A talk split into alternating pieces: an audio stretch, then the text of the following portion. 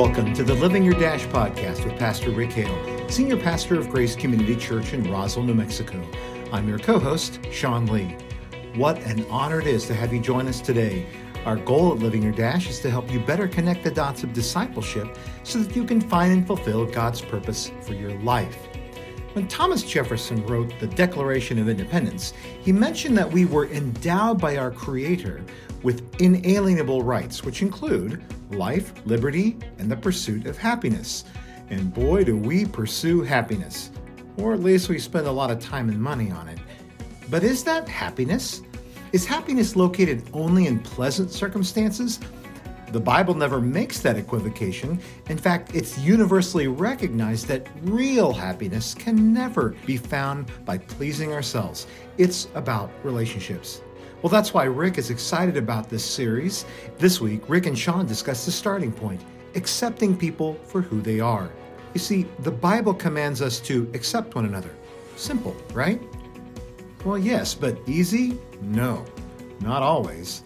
So make sure you catch Rick's message by pointing your browser to roswellgrace.com and find out more about the Happy series and other happy happenings here at Grace.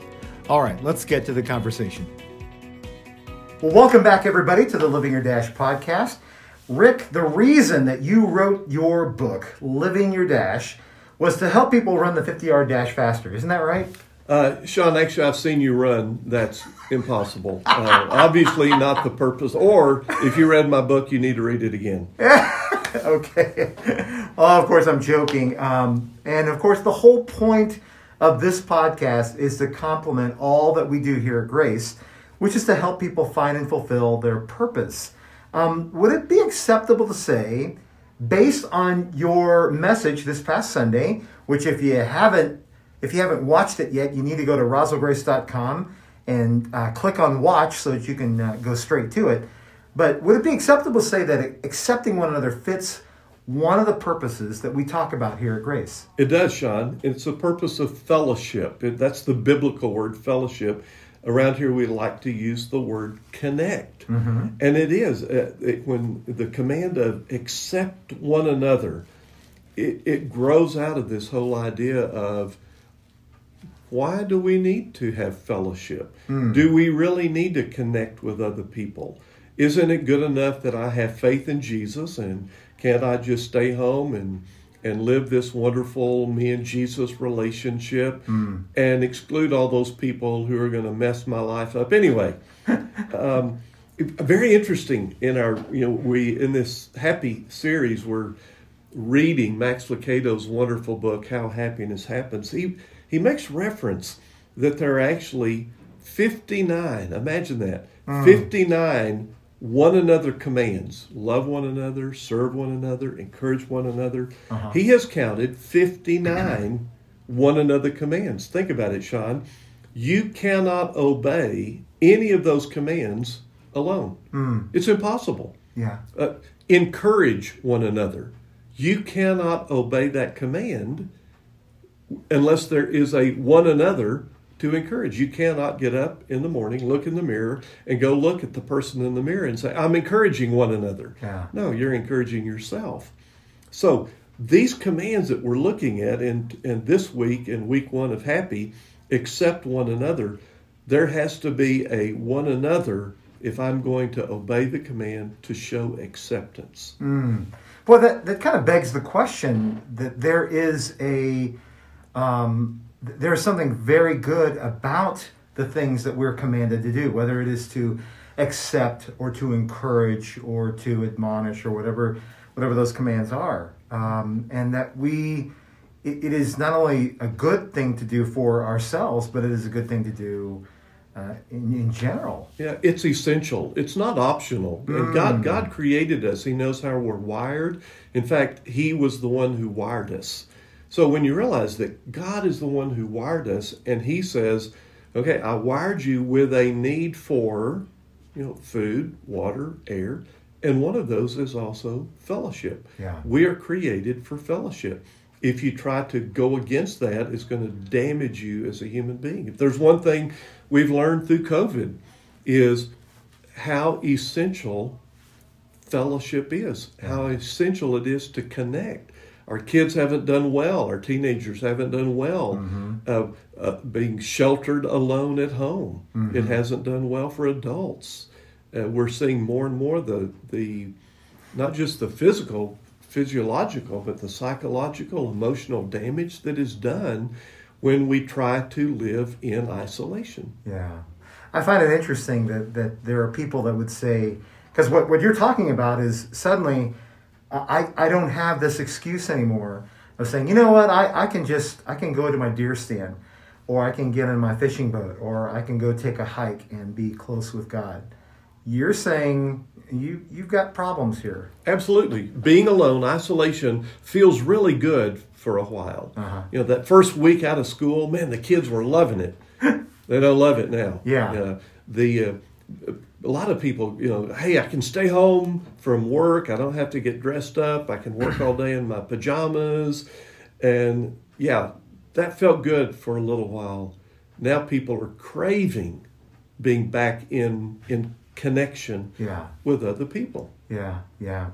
Well, so in your message, you, you told us that a God directed and God honoring fellowship really is critically important to God. Why is that? Why is accepting others such a big deal to God? And here's another question Does, does choosing love come first or and then acceptance or acceptance and then loving somebody?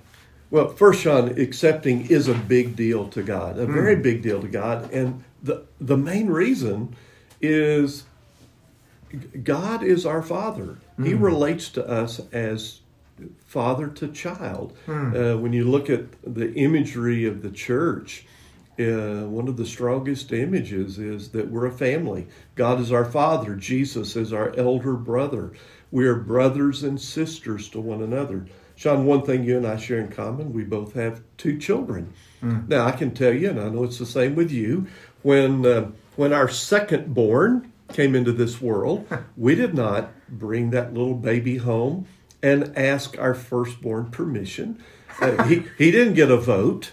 We didn't say, "Hey, would you like? Would it be okay with you if we accept this new child into our family?" No, we came home and said, "Hey, come here, meet your sister. Yeah. uh, you guys get along. Don't kill each other until you graduate."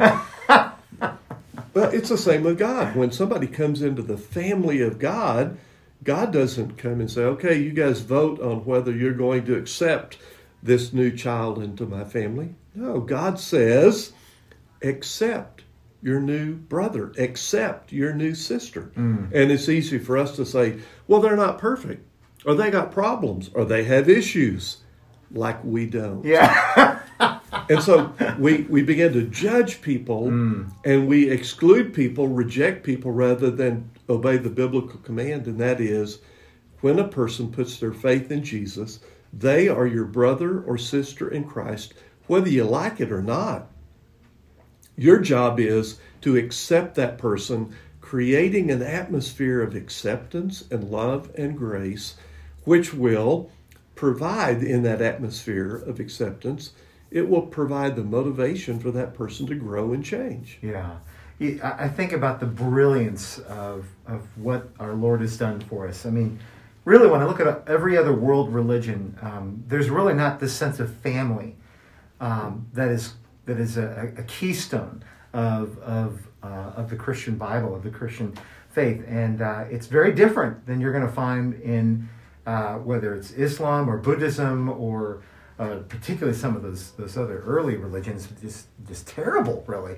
And so, in and I'm trying to think, these first century Christians, uh, in the midst of really what they saw as as uh, um, the the um, the pantheon of the Roman or the Greek gods, yeah, of course they would want to rush to this uh, this beautiful this beautiful interjection of God saying, "No, I want a family where everyone's a brother." And it "Doesn't matter who you are, how how rich you are, how poor you are, or who you were born to, you are you are all my kids."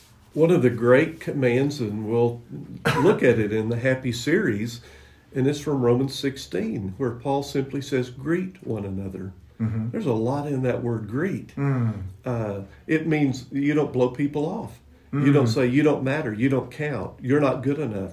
To greet someone says, come on in. Yeah. You're welcome. Be a part of the family. Yeah. That's a wonderful. And greet and accept one another go well together. That's beautiful. Okay, so you know one of the things that that I I found interesting is that when I came to New Mexico, I grew up in Kansas City, Missouri. Very very different context of uh, what I what we what I see in the West here. And one of the things that I was um, captivated by was was especially in Roswell is that we kind of it, it's in a, a rural agrarian uh, rancher type of of, uh, uh, of community. Um, and really, when I think of that that rugged individualism, I think about the old West. Um, do you think it's more difficult? Because I think in general, as Americans, we we really are steeped in this rugged individualism. It's more pronounced here, I think. But but is it is it harder to be more community or other minded? Yeah, go back to the very founding of America. Look at the founding fathers around 1776. You talk about rugged individualism. How was our nation founded? We were rebelling against England, basically saying, Will you just leave us alone? Mm-hmm. We want to be alone. Get out of our way. Mm-hmm. And so part of the foundation of our country is this individualistic mindset. And of course, it simply intensified in the West as the West grew. You were on your own. Yeah. You know, every man for himself out there, every woman for herself out there. And tragically, the um, this rugged individualism has been magnified in many people's lives. So they look at the church as a uh, as something kind of optional. I really don't need to be a part of the church. It, me and Jesus, that's that's good enough. This me and Jesus approach to Christianity, and once again, uh, what begins to happen is it sounds good at first, uh, may may feel good at first, but just like with COVID, after a while, we realize, hmm, I am not wired for this. Yeah. And you can do great damage. I've seen it with people who do great damage thinking they can make it without the church. They really don't need other Christians in their life. And you can make it for a while, sure. I, I, don't, I won't argue with that. But I'm telling you, long term, you will not grow.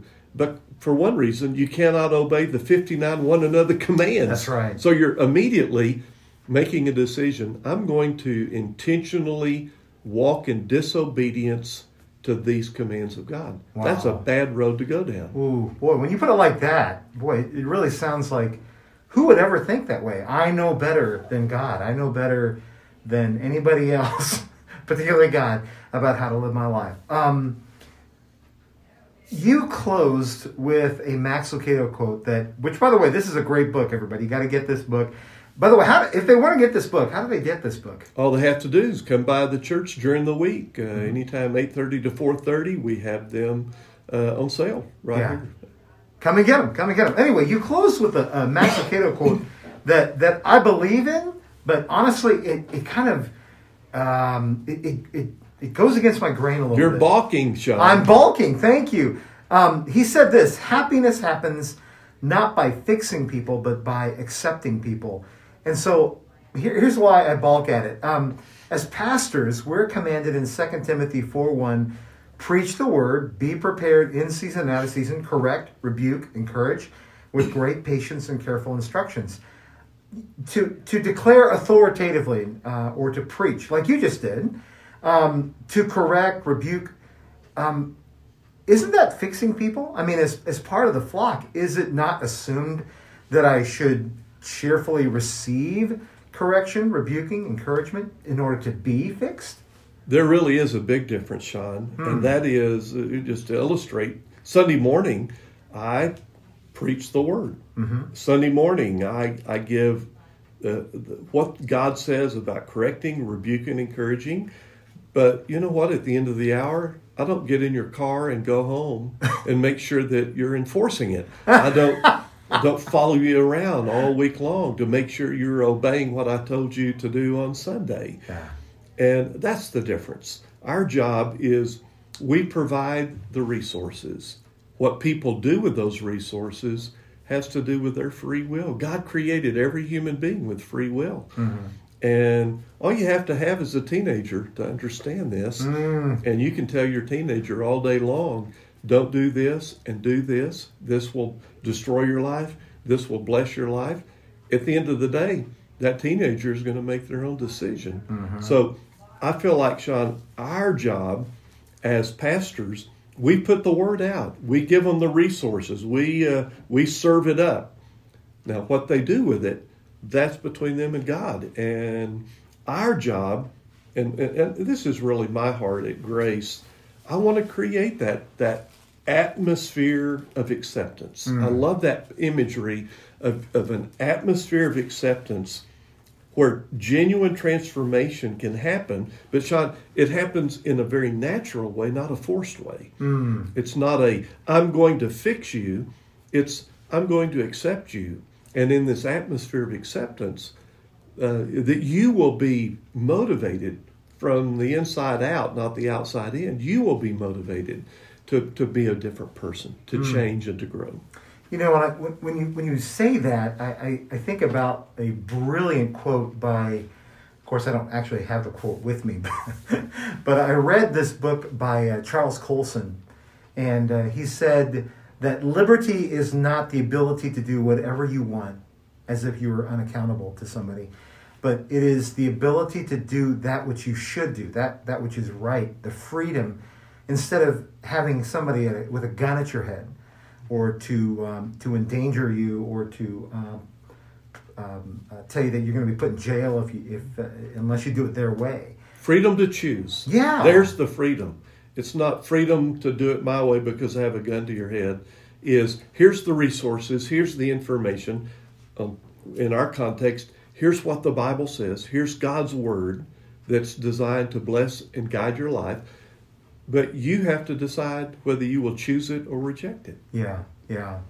So a follow up question is this: How do we reconcile the acceptance of others whose philosophy, ideology, practices are so opposite of what the Bible says is the truth? So, for instance, a few weeks ago, you read Paul's own list of, of the acts of the sinful nature, how uh, sexual immorality, impurity, debauchery, which is a great word, uh, idolatry, uh, witchcraft, hatred, discord, um, jealousy, fits of rage, and selfish ambition, and, and, and, and about six or seven others.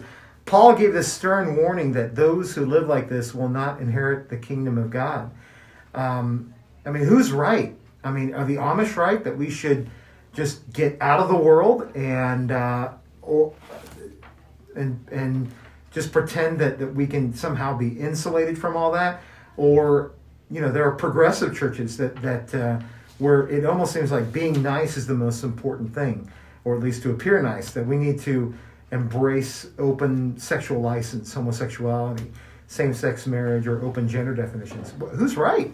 Yeah, a couple thoughts here. you know, Jesus on the night before he was crucified said an amazing thing uh, that, that perhaps creates a balance here. He said to his apostles to be in the world but not of the world, and yet into the world. Very hmm. interesting. It's not just be in the world but not of the world, but he also adds that be into the idea of penetrating. We're to penetrate, not to be influenced by the world. We are to penetrate the world to be influencers in the hmm. world. So that's part of it. The, the other part here is accepting doesn't mean approving. And that's mm. important. I can accept a person as a person created in the image of God, a person for whom Christ died. Last time I checked the Bible, he died for all people, not just the mm-hmm. good people, mm-hmm. not the ones just who agree with me. So I can accept a person without agreeing with them on everything, without approving of maybe their lifestyle, but I can still accept them as a human being of great worth and great value. And then a, a third insight would be the importance of context. Romans 15, 7, accept one another mm-hmm. just as Christ accepted you in order to bring praise to God. There's the command, accept one another. Romans 15, 7 is in the context of Romans 14 through 15 and it's addressed to Christians mm. and the way Christians treat other Christians with whom they disagree on matters of opinion. And it's very important. The section begins in Romans 14, verse 1, where it says, Accept one another and not for disputes over opinions. Mm. What was going on in the Roman church is you had Jewish Christians, Gentile Christians, and because of their culture diverse cultural diversity and differences, they were having trouble getting along. Hmm. And Paul is simply saying, listen, you're not going to agree with that other person on everything, on their opinions, on their lifestyle, totally. But you, as Christians, you can still accept one another because you agree on the big things, on the essential things.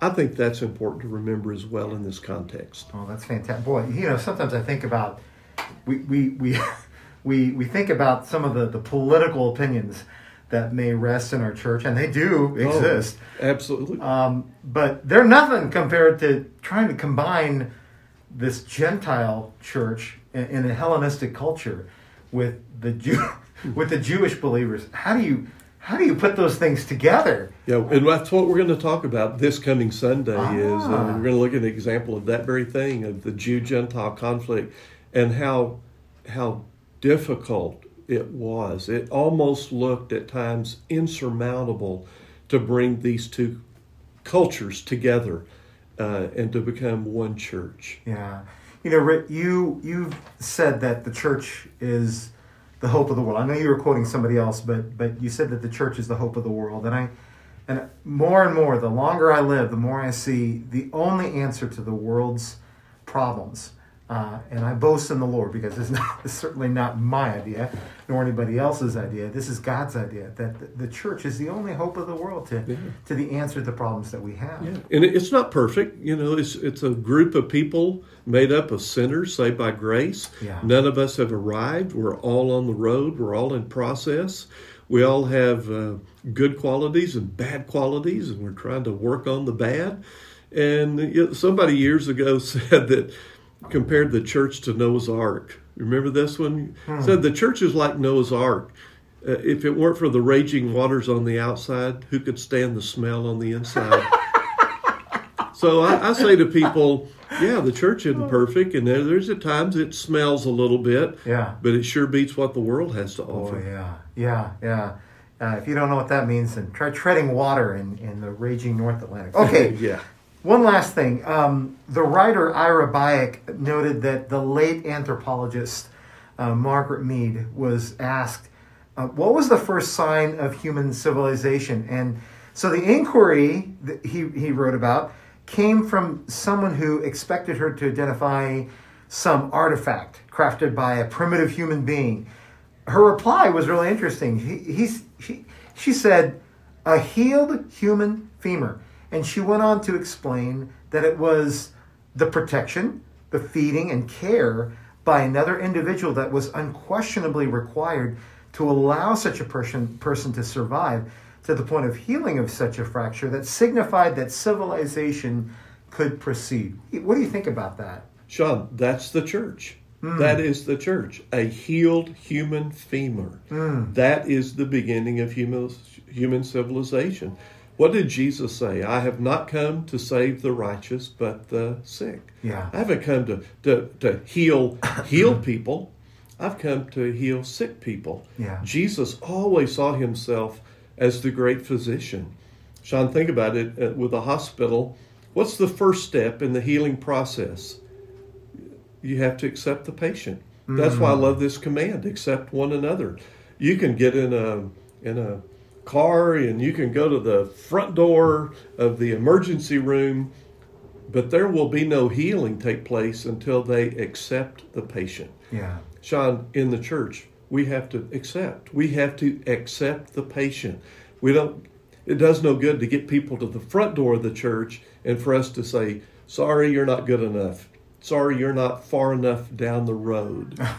no, our our answer is we open the doors and we say, "Welcome," and we greet one another and we accept one another, creating an atmosphere for that person to grow. Boy, you know, so I've I've been to the ER a couple times now, And I'm thinking, you know, as if we're all part of God's healthcare team in that sense, um, the one thing that I know that, that we can always do better at is the intake, the, the intake process. That it's, wouldn't it be nice if someone came into Grace's ER and instead of them having to just simply walk to an impersonal person behind a glass, um, a, gr- a glass wall, and just take your name, address, and phone number. Wouldn't it be nice if someone else were to come along and ask you some questions about who are you? Why are you here? Tell me about what happened about your injury. Yeah. The Bible doesn't say greet your friends, greet your favorite people. It says greet one another. Mm. One another means everybody. Yeah, yeah. You're right on, Sean. Oh, fantastic. Well, Rick, what else is going on here at Grace? I'm excited. This Sunday is week two of our Happy series. We're going to look at the second great one another command. It's called bear with one another. The idea of forbearance. Mm. How do you bear up with people who are just radically different, maybe annoying, the people who get on your nerves?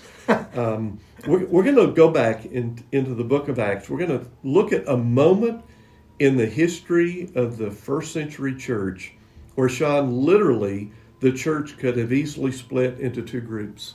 It was that close. I mean, it was right at the moment where it was ready to split. And because one man stood up and, and really challenge people to bear with one another, it, that was the glue that held the church together in the first century. Wow. It's a fascinating story. So I'm really looking forward to week two of Bear with One Another. okay, so you're not talking about the Chicago Bears. No, no, no, no, no. This is the forbearing. Oh, oh okay. okay. Forbearing I get with it. one another. hey, also Sunday, we're excited, Sean, that we uh, teach Class 101 Discovering Yes. Membership. This Sunday evening, 5 to 8, childcare, food is provided. We would love to have anyone come Yes. who wants to know more about our vision, our values, and what makes Grace tick. Yeah, yeah. So you know, at Grace, we may not we may not get this uh, right 100 percent of the time, but we'll tell you exactly the ideal that we're shooting for, and we think it's pretty good. So uh, not to brag. So we boast in the Lord. Anyway, Rick, thanks so much for your time.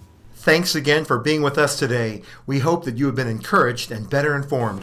We love to get feedback, so send us an email with your comments at info at roswellgrace.com. And don't forget to subscribe to this podcast so that you don't miss an episode. And do us a favor by sharing this podcast on your favorite social media platform. For more information about Grace Community Church, visit us online at roswellgrace.com. Until next time, may the grace and peace of the Lord Jesus be with you.